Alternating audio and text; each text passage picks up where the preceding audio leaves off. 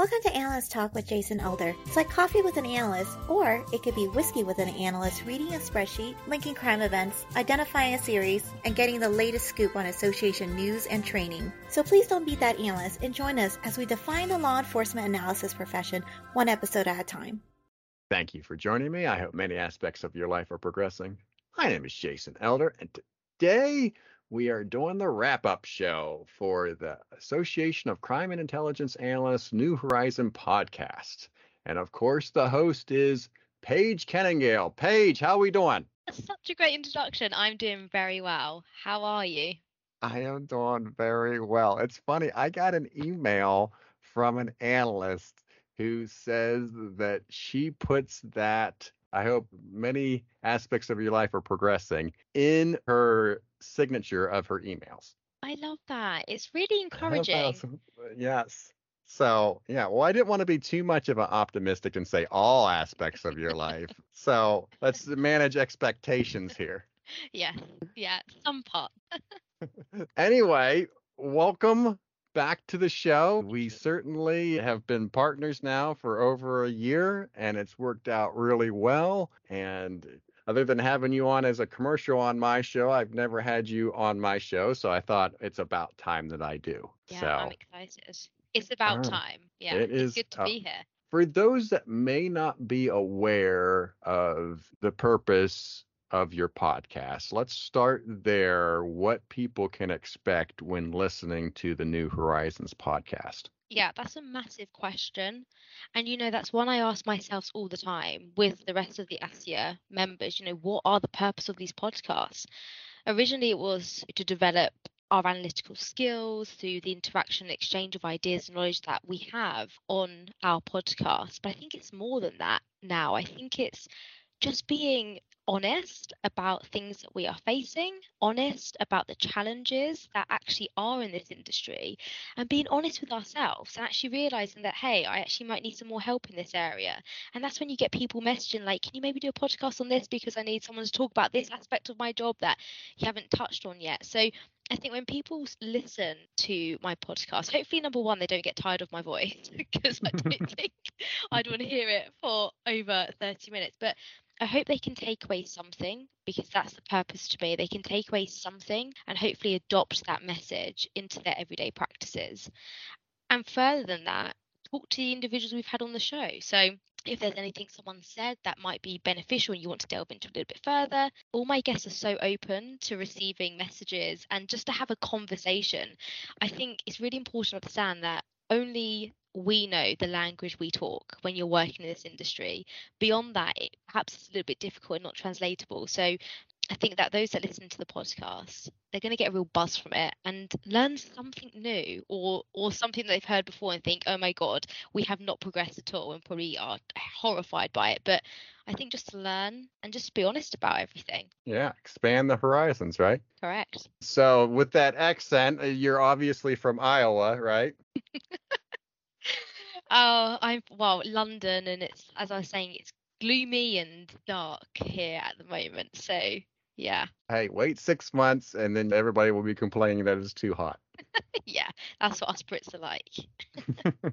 so, given the international perspective, and certainly you're not an analyst snob like me, where you have to be an analyst to be on my podcast. What types of people that you try to get on your show? Mm-hmm.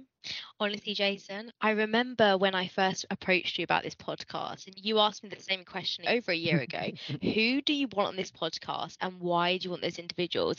And I was like, I just want everyone. Honestly, that hasn't changed. I am willing to listen to anybody because we can learn from everybody, whether that's the financial sector, mm-hmm. whether that's sport betting, whether that's intelligence or policing and analysts, whoever, we can learn from them. You'll probably see from my past respondents, I think it's evident that I really do approach everybody and anyone that is willing to talk to me. Pull them straight off the street, right? right. Oh yes, you right got there, me. right there in the train. Hey, do you want to be on a podcast? I wear talk. a sign. I wear a sign on the underground like podcast here, and they just come and sign up. Please talk to me. I'm Oh lonely. God. Literally, that's my life. That's my life. But I do. I just talk to everybody. I think recently we just had Mark Evans. You've gone from having someone that's so high up in their field Mhm. and someone that's making, you know, drastic changes yearly, and everyone knows who who he is, to people that you don't know about. An analyst based in one police force here out 43 in the UK. That's just talking wisdom and just the, the things they're talking about. It's like, wow, where have you been? We need more people like you. So I just recruit. I'm on LinkedIn. So if, if anyone sees me where it says Paige Kenny Gale, search your profile, you know exactly what I'm doing. I'm going to approach you to come onto the podcast. That's Yeah. how I recruit. When you get them talking, Mm. they're real. They're telling you their story. They're telling you their contribution, how they have helped mold this law Yeah. enforcement analysis profession. So I guess before we get into the wrap up portion of this year, I do want to take some time and talk about the ACIA itself. Sure. Because again, some of my listeners may not be familiar with the ACIA. And I'll even admit, when you first emailed me, I was like, is this person dyslexic? It's IACA. Why is this person c- consistently saying ACIA when it's clearly IACA?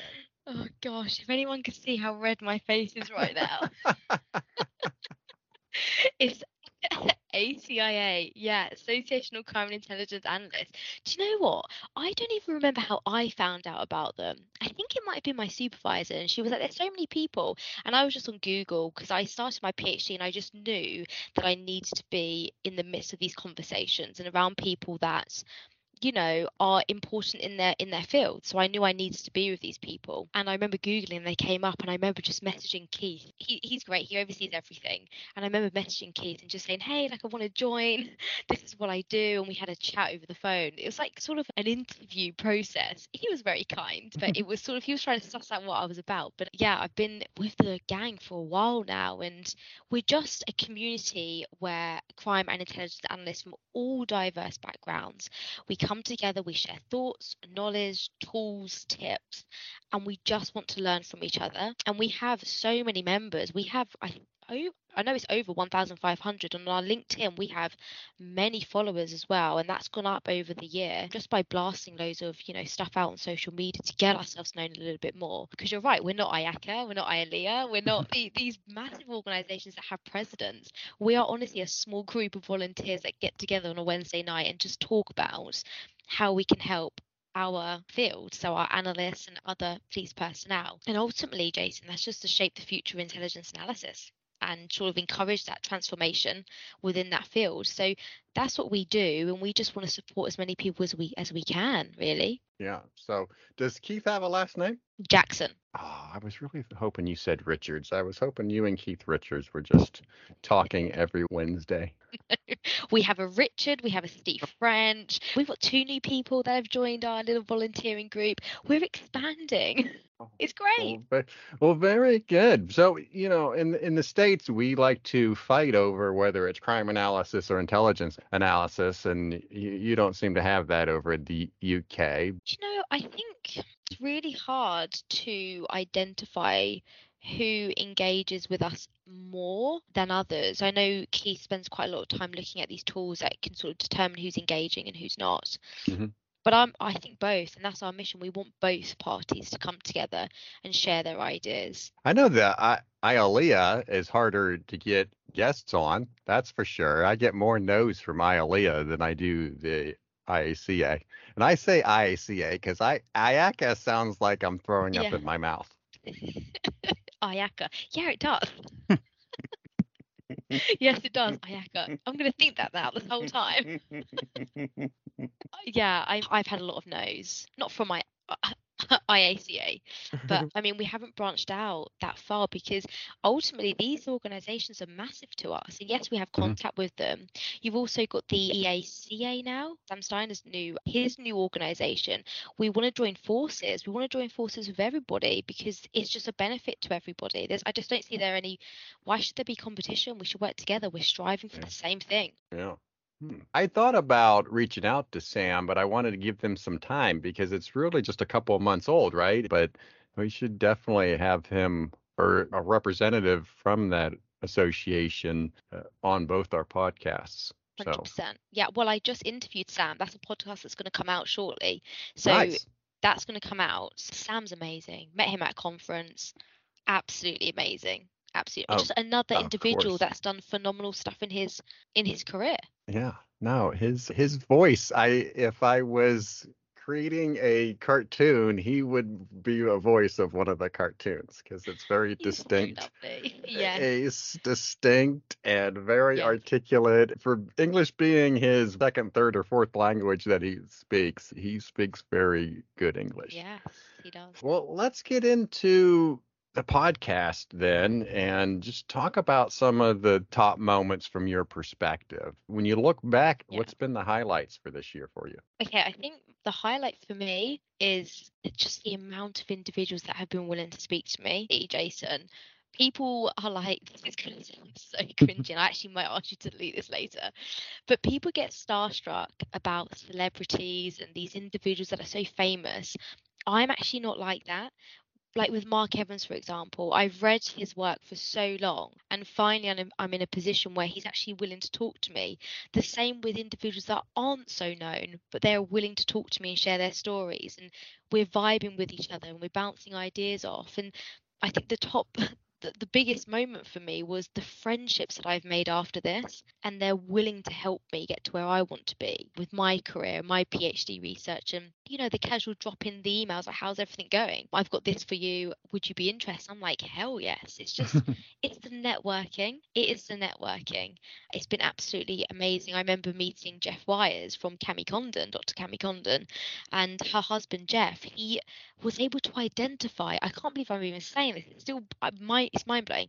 He was able to identify via individual work he was conducting a base where ISIS members were working from. I mean, that's one analyst.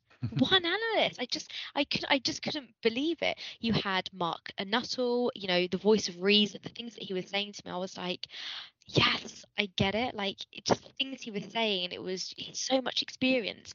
You had Tanya who came on the podcast and spoke about autistic detectives.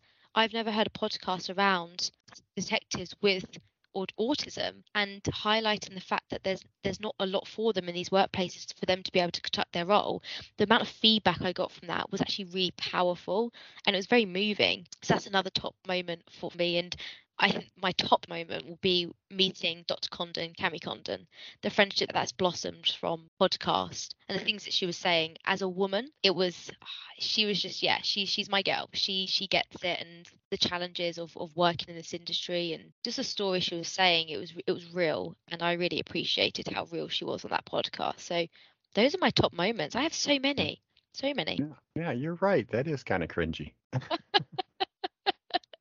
Everyone's going to be laughing at me. I'm kidding. Can we edit it out? Of course, we can edit out anything, but that's not fun. You mentioned the autism part. I was just talking with somebody who was in the military and worked with analysts in the military, and there were people that he's pretty confident were on the spectrum. But you never talked about it because if you brought it up, they would have to go get tested. And if they got tested to have any kind of issue, they would lose their clearance and couldn't do their job. So it was an unwritten rule. You just never questioned that aspect of these analysts. Yes. Yeah. And the things that, you know, Tanya was saying on the podcast and the work she's doing now, even till this day, it was like, why has nobody thought of this before? Or they probably have thought about it, but there's no room or appetite to maybe to maybe take it further. And you have these detectives in these roles that just need that extra help. And once they've found their rhythm, you've got them because individuals with autism, they are so clever. You need them on your team. So it was just outstanding work, outstanding work. And it's not something definitely I want to look forward to in the future podcast. I want to highlight it a little bit more. You're getting a variety of backgrounds. So you're getting all the way up to executives. You get people that are currently in the role, and you get some folks that are retired. Yeah, exactly. Yeah. It's important. It's important to understand both both sides, ends of the spectrum. You know, things that they've learned back in the let's say the 90s, wherever, and then now in 2022. And actually, what you find is it's very similar. Nothing's really Yeah. changed, and that's interesting within itself. Yeah. Yeah, One of the things I did a little bit differently this year is we had a series where we interviewed analysts that have only been on the job like less than four years. Yeah. That was interesting to get their perspective. But I do get analysts that tell me, like, well, I don't think I have enough to talk about. Or I don't think I am worthy enough to be on this podcast. And then I'll get their resume and they'll have like seven years of experience and doing all this stuff. I was like, what are you talking about? You've done all this stuff, whether you're on association committees or teaching classes. Most people think they don't have a story to tell, but everybody has a story to tell. Could not agree more. Yeah, and I think it's imposter syndrome that really does play a part when people are asked to come onto a podcast. They think, what am I going to speak about for like 30 minutes to an hour? And you're right, they have so much to think about, but they just can't put it into context until you start asking the questions and then their mind's just running wild. It's it's a really interesting dynamic to be in. Yeah, I do prep calls with all the Yeah. guests. So we talk about, not that we script the show, we just come up with the topics and what topics do you want to talk about? What don't you want to talk about? So I don't ask a question that, you know, I will have to edit out later because I asked the question that you don't want to talk about. It is from their perspective, uh, it's talking about what they've done. So it's not like they're trying to put together a theory or a suggestion. It's not like they're trying to convince the world of that they should think the way they think. It's just talking about what they've already done. I usually have trouble getting my show under an hour once we get talking. Yeah. So, Yeah, easily done. so all right. So we do have a little bit of overlap with our guests. So we have Dawn Reeby, Yeah. and then we have Nadia Tuminen. And so Nadia, I hope I nailed that last name. I had to listen to my recording just before we got on there, so I hope that I nailed that last name. But both of them have been on both our shows. They have. Yeah. Great guests. Both of them great guests, bringing different experience and views within the field. Well, Da- Dawn published her second book in as many years, the overachiever that she is. yes. Yeah. She's gonna say, "Quit picking on me." I picked on her at the IACA conference. When I think about it, they're very, very similar. Yeah. The way they have their own companies, they teach classes, they're going at a different angle that I think is not the common path. I definitely think that. And I think they're both very, they've got a lot of fire within them. Oh, yeah. That's a lot of fire, but healthy. I think you hit the nail on the head. I think they both want to achieve such great things, and they have hmm. already, both in their hmm. career and personally. So I really do like Nadia because I follow her on LinkedIn. And her page is so inspirational. Just it could be Yeah. the littlest thing and it would just light up your day. And when I was speaking with her, I was like, ah, you are, yeah, you're like me. You've got fire. You are saying what you think. And she's learned from some things, as she said in my podcast. You know, she's learned from mistakes in terms of how she's approached things in the past and trying to understand the dynamic within law enforcement and working within that field, perhaps. And then you have on the other Dawn, who is the exact same, found these gaps and thought, why not? Why not? Let's make books. Let's write two books and then mm-hmm. do all these other courses and stuff. So very similar, very very eh, similar actually. Yeah, and they both would tell you that folks spend too much time on the mistakes that they make. Yeah. and that the, the whole mental aspect of eh, it, not only the job of being an analyst, but just just your everyday life. Yeah. Like they're both goal oriented, and mental health is a big part of what they bring to the table. Yeah, mental health's really important, really important. And I've just remembered something Nadia said to me on the podcast. She said, people need to learn to say no, and saying no is absolutely okay. And honestly, I remember stopping the podcast and I said to her, that was so powerful. And people are going to probably sit here and listen to this and probably laugh at me, but actually, no, to hear somebody else say that that's okay is really important to me because I run myself to the ground sometimes and I don't say no, I take on everything. So when she said that, I was like, yep, that's a good bit of advice to everyone that's listening to this. Yeah. So, yeah. And speaking of learning to say no, I just had Jonathan Softly Ah. on the podcast. He's from Texas, and that was one of his big messages. It is he had to learn the hard way of how to say no. When he left one position at a police department, they replaced him with like eight different people. Eight. Eight different people took over his responsibility when he left. And he had just so much on his plate that he was doing everything from RMS work to data management to analysis to uh, administrative analysis, just a whole gamut of things that he was had on his plate. I don't know how he ever got anything done. Yeah. And they usually go by capacity. You know, here in the in, in the UK, I've been told that you take things on if you have the capacity to do it. But it seems that mm. people are just they're le- they're leading unhealthy, unbalanced, you know, lives. And bless them. Every time I speak to an analyst, I think it's just the pressures that they are being put under within their workplaces. And I found that a similarity throughout all my participants. It's just a shame, you know, like eight people to, to take over one role. That's that's terrifying. Yeah, it's it's a lot. Uh, his big thing, Jonathan, was not only do you say no, but you you explain why you're saying no. Absolutely. And you or explain why this can't be done now. And this this is we have already have this many things projects that we're working on. We really can't add that now or you know well we already have this thing that already kind of does that so we would be duplicating if we if we take this project on now. And so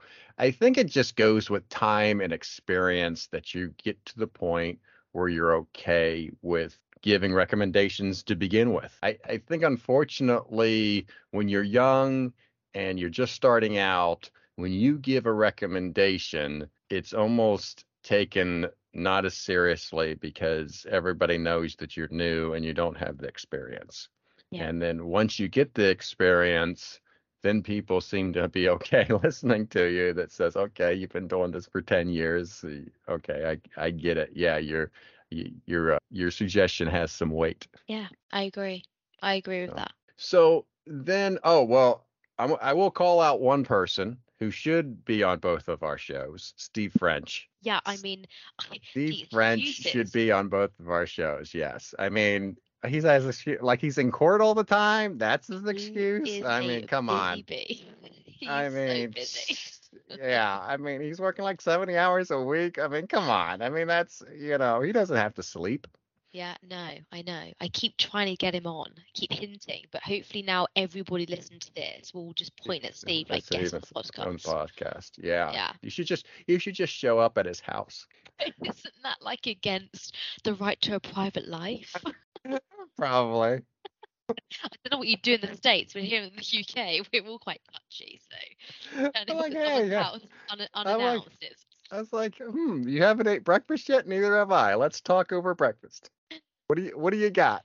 Yeah, right. it's not like here. That's not like here in the UK. You have to be invited, Jason, to to come well, round for breakfast. Yeah, I mean, that's what you should do. You're right. I know, but I, know. I, don't know. We obviously are under extreme situations because he hasn't taken the hint that he needs to be on your show. No, I know. And I work with mm-hmm. him. So it's like he can't get away from me. There's nowhere to run. Steve, if you listen to this, I'm going to drop you a message after this podcast. Yes, and I am too. So.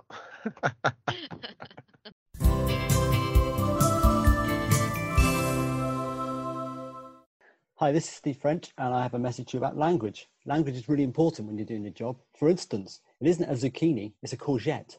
It isn't a lobby, it's a foyer. It isn't Z, it's Z. Buses go on routes, not routes, and it is never, ever made out of aluminum. So I'm Rachel Carson, and my public service announcement is to use queue time wisely now, I swear that we could all get through queues in half the time if people were ready for when they get to the front of those queues. Like you can be in a queue at an airport or in a shop, and people get to the front and suddenly realize that like they need their passport or they need their money or whatever. The worst is at train stations here in the UK. So in most stations there are automatic barriers and you need a ticket to get through. You know, it's no surprise the barriers are always there and yet, the number of people who walk straight up to them and then they spend five minutes rummaging through their bags to find their ticket, blocking the way for anyone else to get through. And when I was commuting daily, this was a huge stress factor for me. So, yes, my public service announcement is to be prepared and use queue time wisely.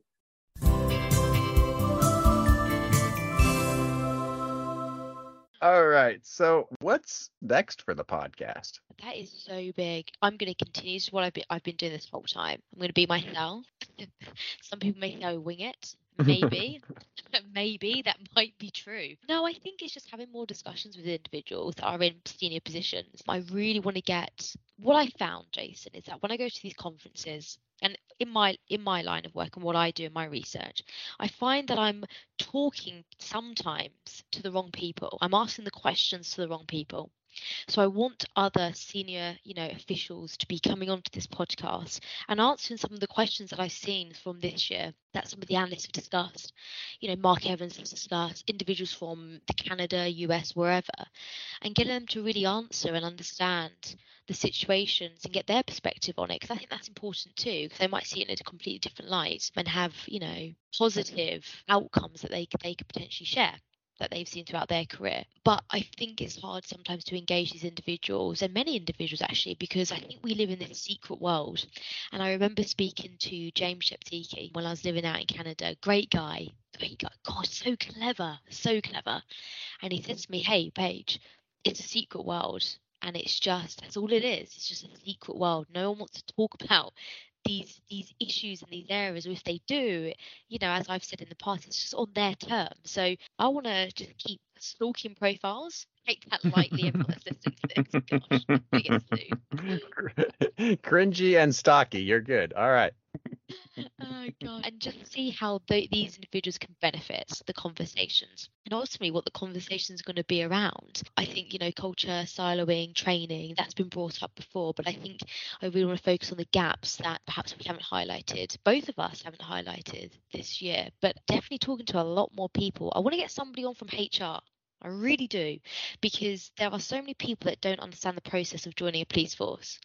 And I'm talking about international students. I'm talking about individuals that perhaps have, are looking to come over here and, and join one of our police forces. There's no real guidance as to how that is for someone that doesn't live in this country. So having someone on for HR and just breaking down that process a little bit, I think will be quite beneficial. But some people might be sitting there shaking their head like that would not interest me at all. but maybe. Well, from your point of view, though, if you're talking about the police department at mm-hmm. the UK, you're you have one HR. Yeah. Right.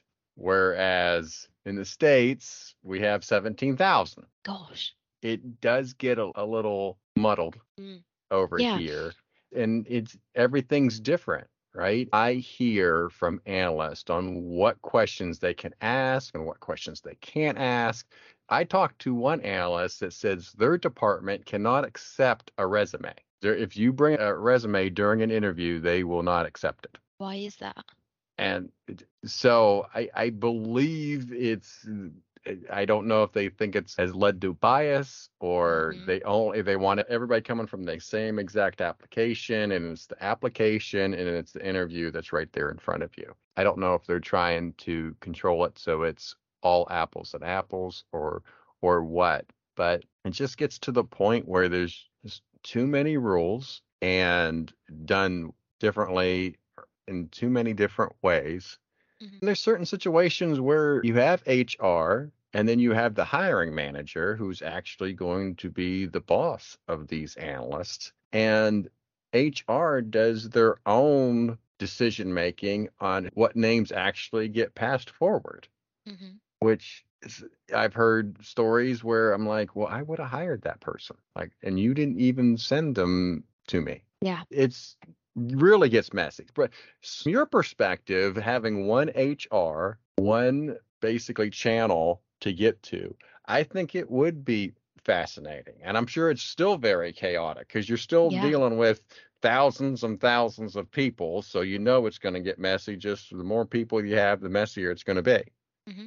Absolutely. And just to answer some of the questions, because this information is not accessible online. And whilst I understand that I really want to delve into this topic a little bit, I do understand the sensitivity around it. So I'm I understand why they perhaps wouldn't want to come on. But there's nothing wrong in a conversation about how this process works. and what candidates need to potentially have to be able to be successful that aren't from the UK. Well, where there's a will, there's a way, especially with in, on the intelligence side. I feel that when they aren't comfortable or don't want to talk about a topic, it's they use that convenient reason, well, I can't talk about it.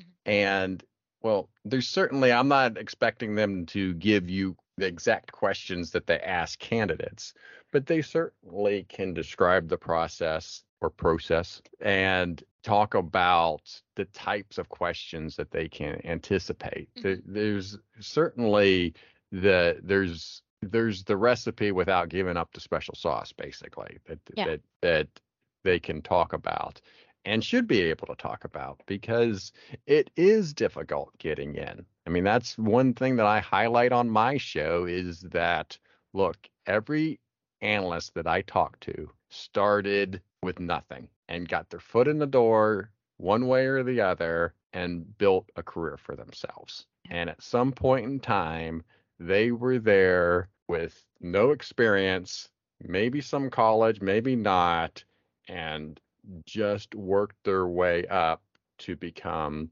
a law enforcement analyst. And everybody has done that. Everybody puts their pants on the same way in that that regard. That you're not alone, and it's really difficult to get your foot in the door. Oh, 100%. 100%. And I think that goes back to the points of what my top moments were. As soon as I spoke to Cami, she just got it. She got how difficult it is. And it will be, honestly, for quite a while for me to get, I get, I don't know, to get fully in. Are you ever fully in? I don't know. But I mean, it's just, just to get close you know so yeah i think it's important i also want to try i don't know i don't know how i feel about this actually but i want to try live podcasts. So like people when they can like tap into the podcast live like suzanne how she does hers the police science doctor she does them live and people can just tap in. I'd like to do that but i can't yeah. edit, i can't edit I mean, it. you can't edit it. And yeah i would get on there and there would be like four people in the live chat you know oh, same as me. No one will attend. Okay, no, I'm not trying that. yeah, I'm like, oh, okay. So mine would have to be explicit because then I would start swearing when everything starts to go wrong. Yeah, okay, I'm not trying that. It was a uh, good idea yeah. whilst it lasted. I have done reactions to conferences. They're not live, but I don't by the time I'm I'm recording them that day and I'm recording them that evening, so hours later. So I do not edit them much. Right. I don't I don't take the time to edit them too much. I was at the TALIA conference, the Tallahassee Association conference in August, and Jerry Ratcliffe did a live podcast. Fantastic. Yeah. yeah. Well, I guess it wasn't. Well, he recorded on on air, but I, now that I say that live, I don't think he was actually going live on his podcast, but he did record it in front of people, in front of a large group like that. So there would be that aspect of it that, especially for like the uh, ACIA, is to have an event in which you have your members there and you're on stage talking with a guest, and that is your podcast. So you're so recording. You're recording in front of a live audience type. Gosh, thing. could you imagine? My face would be so red. I'd just hide I'd get Steve to be the host. No, you would you could do it. I mean, hey, we're not it's a podcast. We're not gonna see how red your face is anyway. Yes, but the people there would be like, Did you see that Paige Kenningale? Her face was so red. Well, hey, you could be like Kanye West and just have a black mask over your face. That we probably will have to edit out. yes, yes. My fashion, that's not my, my taste in fashion. yeah, you could just uh, yeah, you could just be wearing a helmet the whole time. Helmet. With the visor on no one can see my eyes or my face. Yeah, yeah, no, even better yet, you would just go into this chamber where no one can see. You could just see the guest, and you, no one can see you. Bless them. And so, and so there's just this voice of questions coming from this chamber. Oh gosh. You could be the you could be the analyst behind the curtain. That's what it is. I love there that. You there you go. The analyst TM trademark. I love that. The analyst mm. behind the curtain. Oh, yeah. Jason, I think you're onto something here. Yeah. Well, Next year. Well, yeah. Well, you throw so many ideas on there, you're bound to get one that's worth ten dollars. Just got to find people that will join me. Yeah, people come to speak, and there's the real formal aspect of Yeah. a talk, but there, I think there is something to where you're just sitting down and talking one on one, like like any kind of late night show, where you're sitting on the couch and you're just talking, and it's not necessarily them giving a speech and a presentation where you're thro- showing slideshow after slideshow after slideshow. There's this dialogue going back and forth that I do feel people that would be in the audience would find it beneficial. And certainly, if you get to the point where you run out of questions, you have all the people in the room that can supply questions, right? Yes. So, Yes. Well, we'd hope. We'd hope Yeah. that some, someone put their hand up. No, but you're right. It's just a nice natural conversation. I don't like formal conversations. If I don't have to have them, I don't. I won't have them. And the Yeah. podcast is just something fun, just a Yeah. talk, get to know how crazy I am, and then get, Yeah. get to know what what that individual's been up to. yeah. Hmm. You could do it like the masked singer, where you just have the Who's person. that behind the mic? Uh, Take it. yeah, yeah, yeah, yeah, yeah. you could disguise their voice and interview them and see if the the audience can guess who they are. my gosh. Mars Singer Analyst Edition. God, Jason, I don't know what you're drinking tonight, or t- well, this afternoon where you are, but the Yeah. ideas are just great. Yeah, I got I got a ton of them. I just need someone to listen to me, I guess. I'm the victim. Yeah, you are. You are. well, you know, you mentioned siloing. Yeah. I talk often on my show of how I think there's too much data. I, I think there is too much data for one analyst to consume in many locations. I think if you have a really small jurisdiction, I think you can have an analyst that can read all the major reports and be able to truly know the temperature of a police department in terms of their criminal activity. But most places aren't small, and you get multiple analysts that bigger police departments and you know we're not documenting every single thing that we see and hear and so there's you you never know when something's going to be important but when you're that small town analyst you'd be like oh i remember reading something about that last year what was that other case and they they know they can make those connections then you get to bigger police departments and you get more data and analysts can spend their whole time i believe on facebook and twitter and snapchat and that could be their whole entire day of researching Yeah. folks I could believe that. Mhm. right I could I mean, that. I mean, social media alone is big enough that it would consume your whole day if you don't have a clear path of what you're trying to accomplish in a day. And that's a problem. I think it was Cliff. Gosh, I can't pronounce the surname. Aguiar. Sorry, Cliff. I've probably got that wrong. You're probably going to kill me. Cliff actually said during one of the podcasts that he feels that analysts should there should be analysts that are known as investigative analysts. So they are the individuals that have these more niche roles where they can connect the dots just better, like a little bit better, than working in the back rooms and being siloed and then bring them forward throughout the whole case. So they're there understanding the data, and like you said, there's too much of it. So if they take some of it and understand it a little bit more, it could be beneficial. And when he sort of um, coined that that idea, I just thought, yeah, that's pretty that's pretty insightful. Imagine if we did have investigative analysts, not just S- SIOs or like investigating officers or whoever. We actually have investigative analysts that could take this workload off just a little bit, rather than being ordinary analysts, as you say, that could potentially just sit on social media all day. Because mm-hmm. really, they could. It's just how Yeah. we utilize them, how we use them, how we understand them, how we understand their role. Because I think that's mi- judged, mis- misjudged all the time, Mhm. and and where they're meant to be based. But then I think the onus is also on the analyst to fight for what they what they need.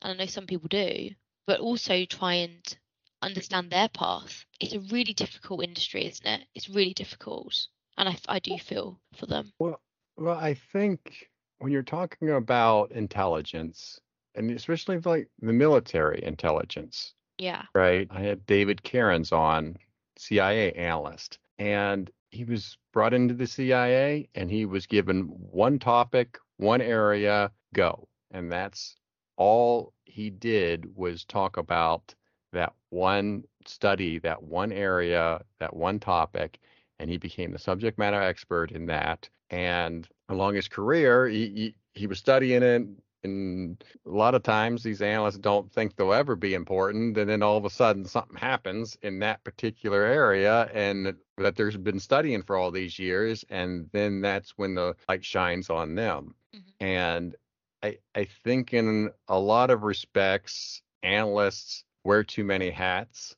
and are stretched thin and Yeah. they're pulled here, they're pulled there, they're pulled everywhere. And they're the jack of all trades and the expert of none type thing. And I think that has its pluses and minuses, right? I mean, in terms of bang for your buck, budget wise, I mean, you're only going to get so many analysts. So what else are you supposed to do? Yeah. But in in regards to you know being able to truly create analytical products and be subject matter experts, that's that's not the best course of action. Yeah, that's interesting. I think, yeah, I definitely think you're right. I definitely think many people that listen to this can relate to that, especially analysts. They do wear too many caps. I remember hmm. speaking to an analyst and they were saying to me that they wanted just to work on a specific type of crime, but they weren't allowed to because they needed to be used elsewhere because other people didn't have the capacity. Yeah. And I think there's two sides of it. It's like, oh, they really just want to focus on that one side. Perfect. You've got sort of an expert in that field now that could just Mhm. potentially just keep taking those cases for you. But then do they need to know everything? And that was another question I was asked. The senior manager that I was interviewing at the time, he flipped it on me and he said, Paige, he actually put yeah, he said, I'm not even going to say what I was about to say. Uh, but he, he, he flipped it and he said, Paige, why, why do they need to know this stuff? Tell me, why do they need to know it? And I was like, "Do you know what? Yeah, good point. Good point. I don't have an answer for it. I'm asking you, and you can't even give me an answer for it. So, why do they need to know? It's going back to sort of all those trades under your belt. Yeah. Well, I guess we got away from siloing there, but I mean, but Yeah. that gets back back to siloing, the the need to know. Well, that's Right. if you you get to the point where okay, you have this silo of information and it's trying you're trying to protect it and you're trying to make sure that only the right eyes and ears get exposed to it, but hmm do you really need to know that information? And it's like part of me thinks like, well, you never know. Well, exactly. y- y- you never know when I'm going to need that. When there's a critical incident, I'd like to at least know that it's there, and if I need to break that glass, so to Mhm. speak, and get into that information. Right. Yeah. So if you don't want to give me the information, I should at least know what's in there so uh, I know what questions to ask to request when I think it can be useful. hmm But most of them are in sort of these back rooms, whatever they look like. So it's hard to demand that kind of information. And yeah, it comes back down to siloing, being put in a Yeah. corner, lonely Yeah. place. Yeah. We mentioned the military. There's still a lot of military residue on police departments. You you mm-hmm. still have that rank and order and need to know and Yes. there's still a lot of that going on. And I don't think I'm necessarily poo pooing the whole idea. I just think that there's got to be certain paths and certain knowledge that everybody should know when will they need that information or when do they need to contact that person or that department? And that's what i think is lost. If you is one thing to say hey this is sensitive information. We need to restrict what's in this silo for mm. instance. But everybody in the department should know when they should ask for information in that silo Right. one of the best advice that I ever got was from Captain Russ Neville from the Cincinnati Police Department. And he, the Nevilles are actually the whole family, a lot of pedigree in the police department. There's like three or four of them that were all like captains and majors in there. And I think they all had this philosophy that he said, you need to know the goals and the roles of every unit at the police department. So when it's time and you think you need that unit or you need that person, you know how to get there and when they need to be involved. Yeah. That's a really good bit of advice. I wonder how many others follow something similar to that and have the time to know everyone's goals mm. and roles. That's a lot to Yeah. consider. Yeah, it's really hard. And that was just within the police department. I always tell analysts that one of those things that you can do is study every department that's within your city. Yeah. I've said this too many times. I'm getting broken record on this podcast. But at Cincinnati Police Department, I found that Parks and Recreation kept their own database. So they had graffiti, they had uh, license plate numbers in that that database. They had people that they talked to, things that went on in the parks that that could possibly be relevant to a case. I got access to their data and was really surprised what was all in there. And that's just one example. I was like, okay, what data is being captured throughout the city? And again, most of it you probably are never going to need, but you at least should know in case that one time comes up where it does become important. Absolutely. Yeah. So, all right. Well, good. Moving on. Let's talk about your PhD then. That's obviously a lot big part of your life right now and influences what you do in the show and your goals. So, mm-hmm. what do you hope to accomplish with the PhD? Getting that doctor in front of my name. No, no. It's beyond that. It's more than Mhm. that.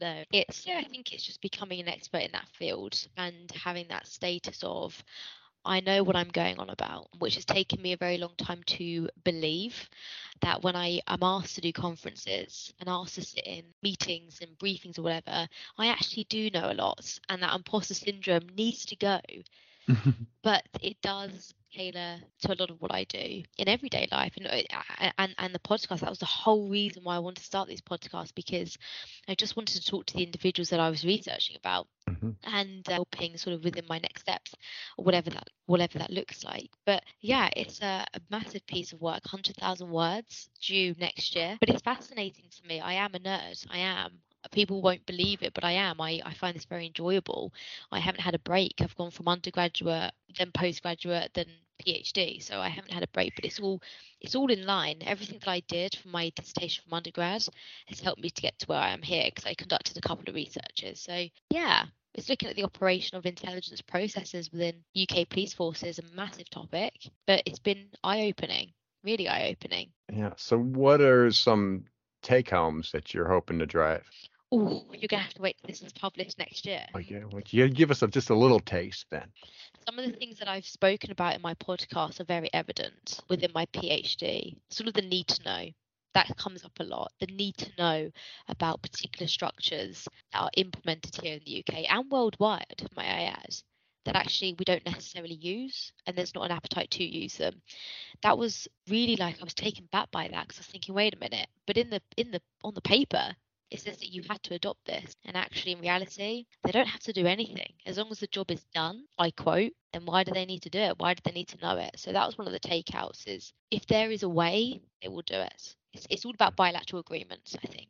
Hmm, Interesting. And so that 100,000 words is next year. Next year, I've just written up my findings chapter, and that was about 30,000 words. It needs a lot of editing. So if my supervisor listening, don't worry, I haven't forgot that there's a lot of red marks on this piece of work, but we're, we're getting there. It's slowly moving, and I've enjoyed every single bit of this process. Mm. I really have. I really have. Yeah. And it's a leeway, right, for other females and, and males and whoever else to come through and follow in, in these footsteps. I was the one that followed Joe Ratcliffe, James Sheptycki, you know, Mark Evans, all these other individuals that researched around these areas. That's where I got my ideas from and my, I found my gap. So I'm hoping it's going to be influential some way. I don't want the book to be sitting on the shelf in short.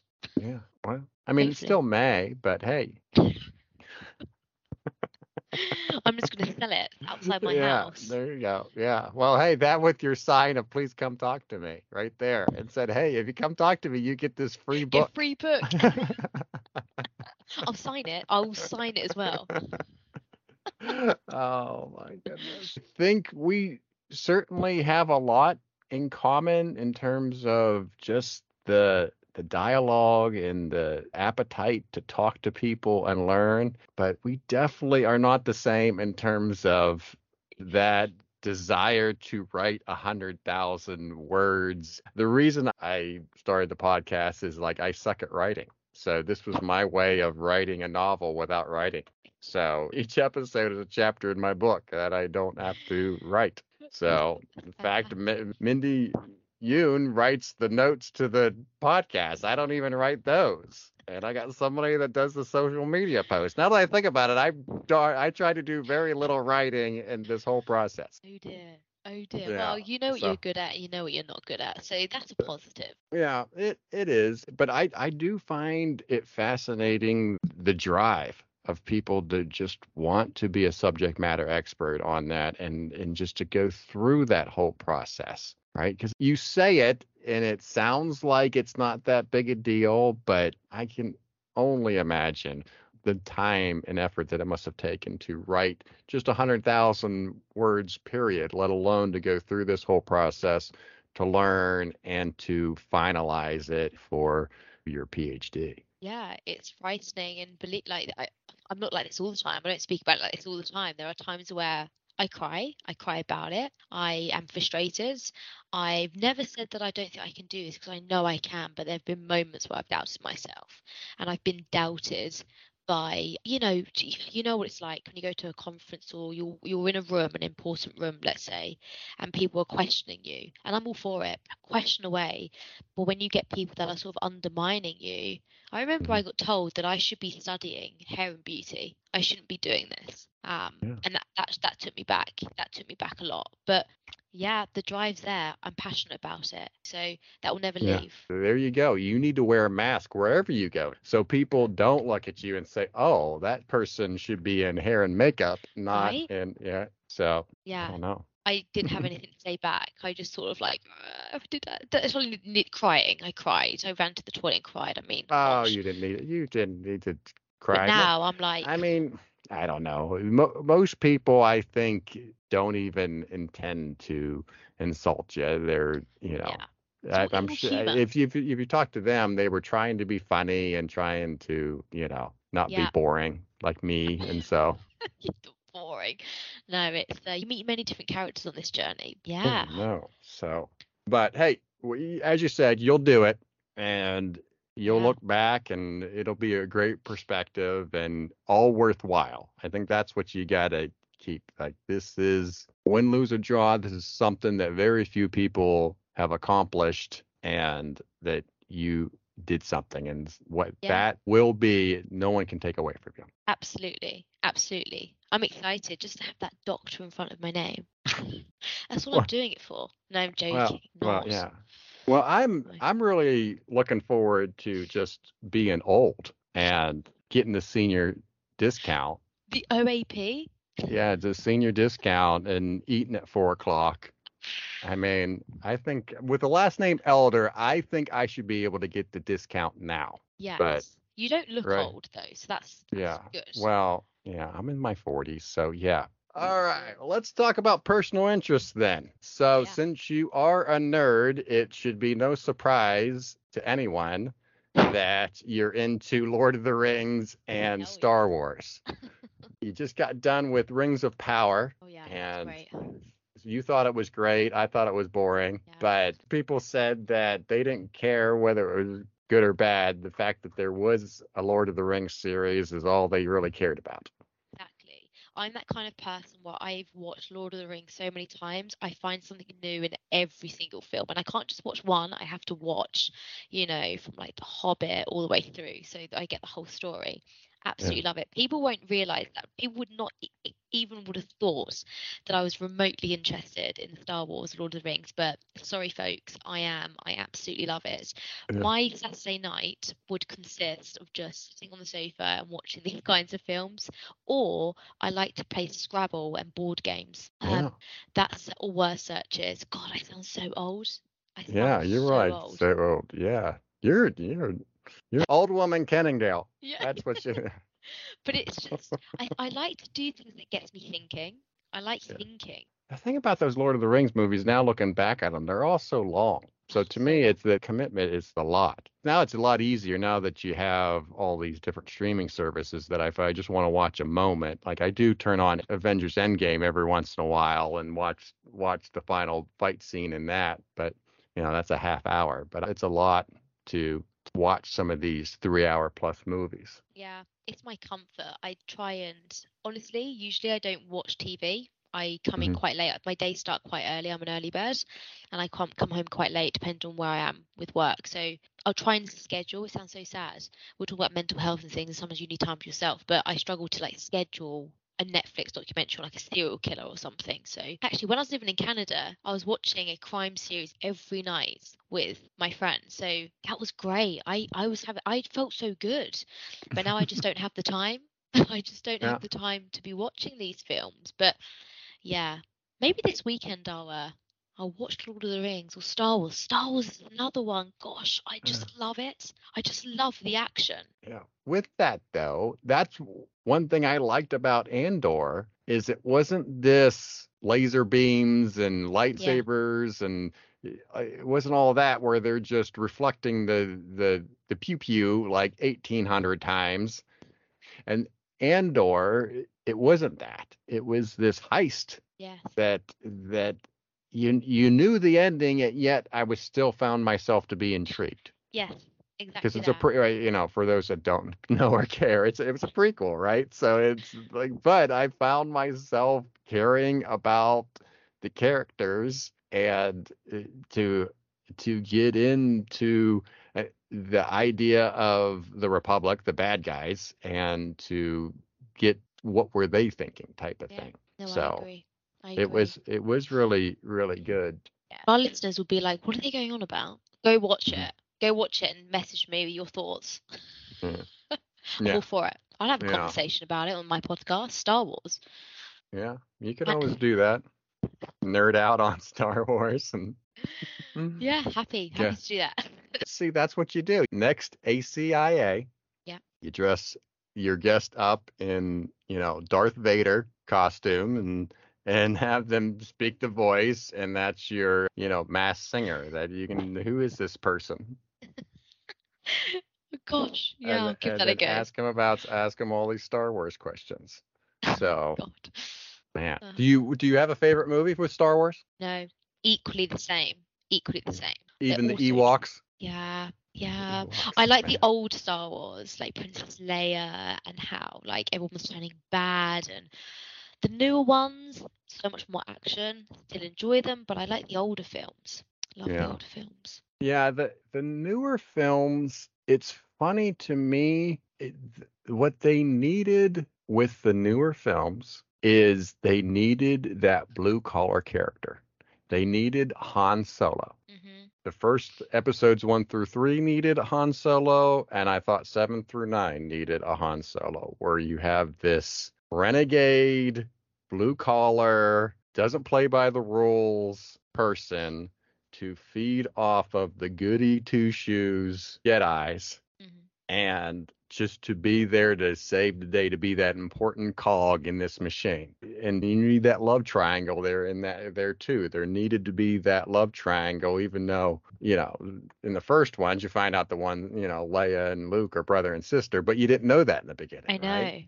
Right? They had that little bit of triangle going on. But Yeah, yeah. I don't know. Gosh. Yeah. See, this is this is this is what happens. So nerd at nerd it out. So all right. Well, our last segment to the show is words to the world, and this is where you can promote any idea that you wish. Paige, Am I meant to what are your words to the world? My words to the world are words that I continue to tell myself. Be kind to yourself. Things happen for a reason. Trust the process. You are you are where you are meant to be right now. So just trust the process. Very good. Well, every guest with you've given me just enough to talk bad about you later. Thanks, Jason. But I do appreciate you being on the show, Paige, and being a partner in LEA podcast. Thank you so much. Happy holidays, and you be safe. Thank you. Great to be here. Thank you for making it to the end of another episode of Analyst Talk with Jason Elder. You can show your support by sharing this and other episodes found on our website at www.leapodcasts.com. If you have a topic you would like us to cover or have a suggestion for our next guest, please send us an email at leapodcasts at gmail.com. Till next time, analysts, keep talking.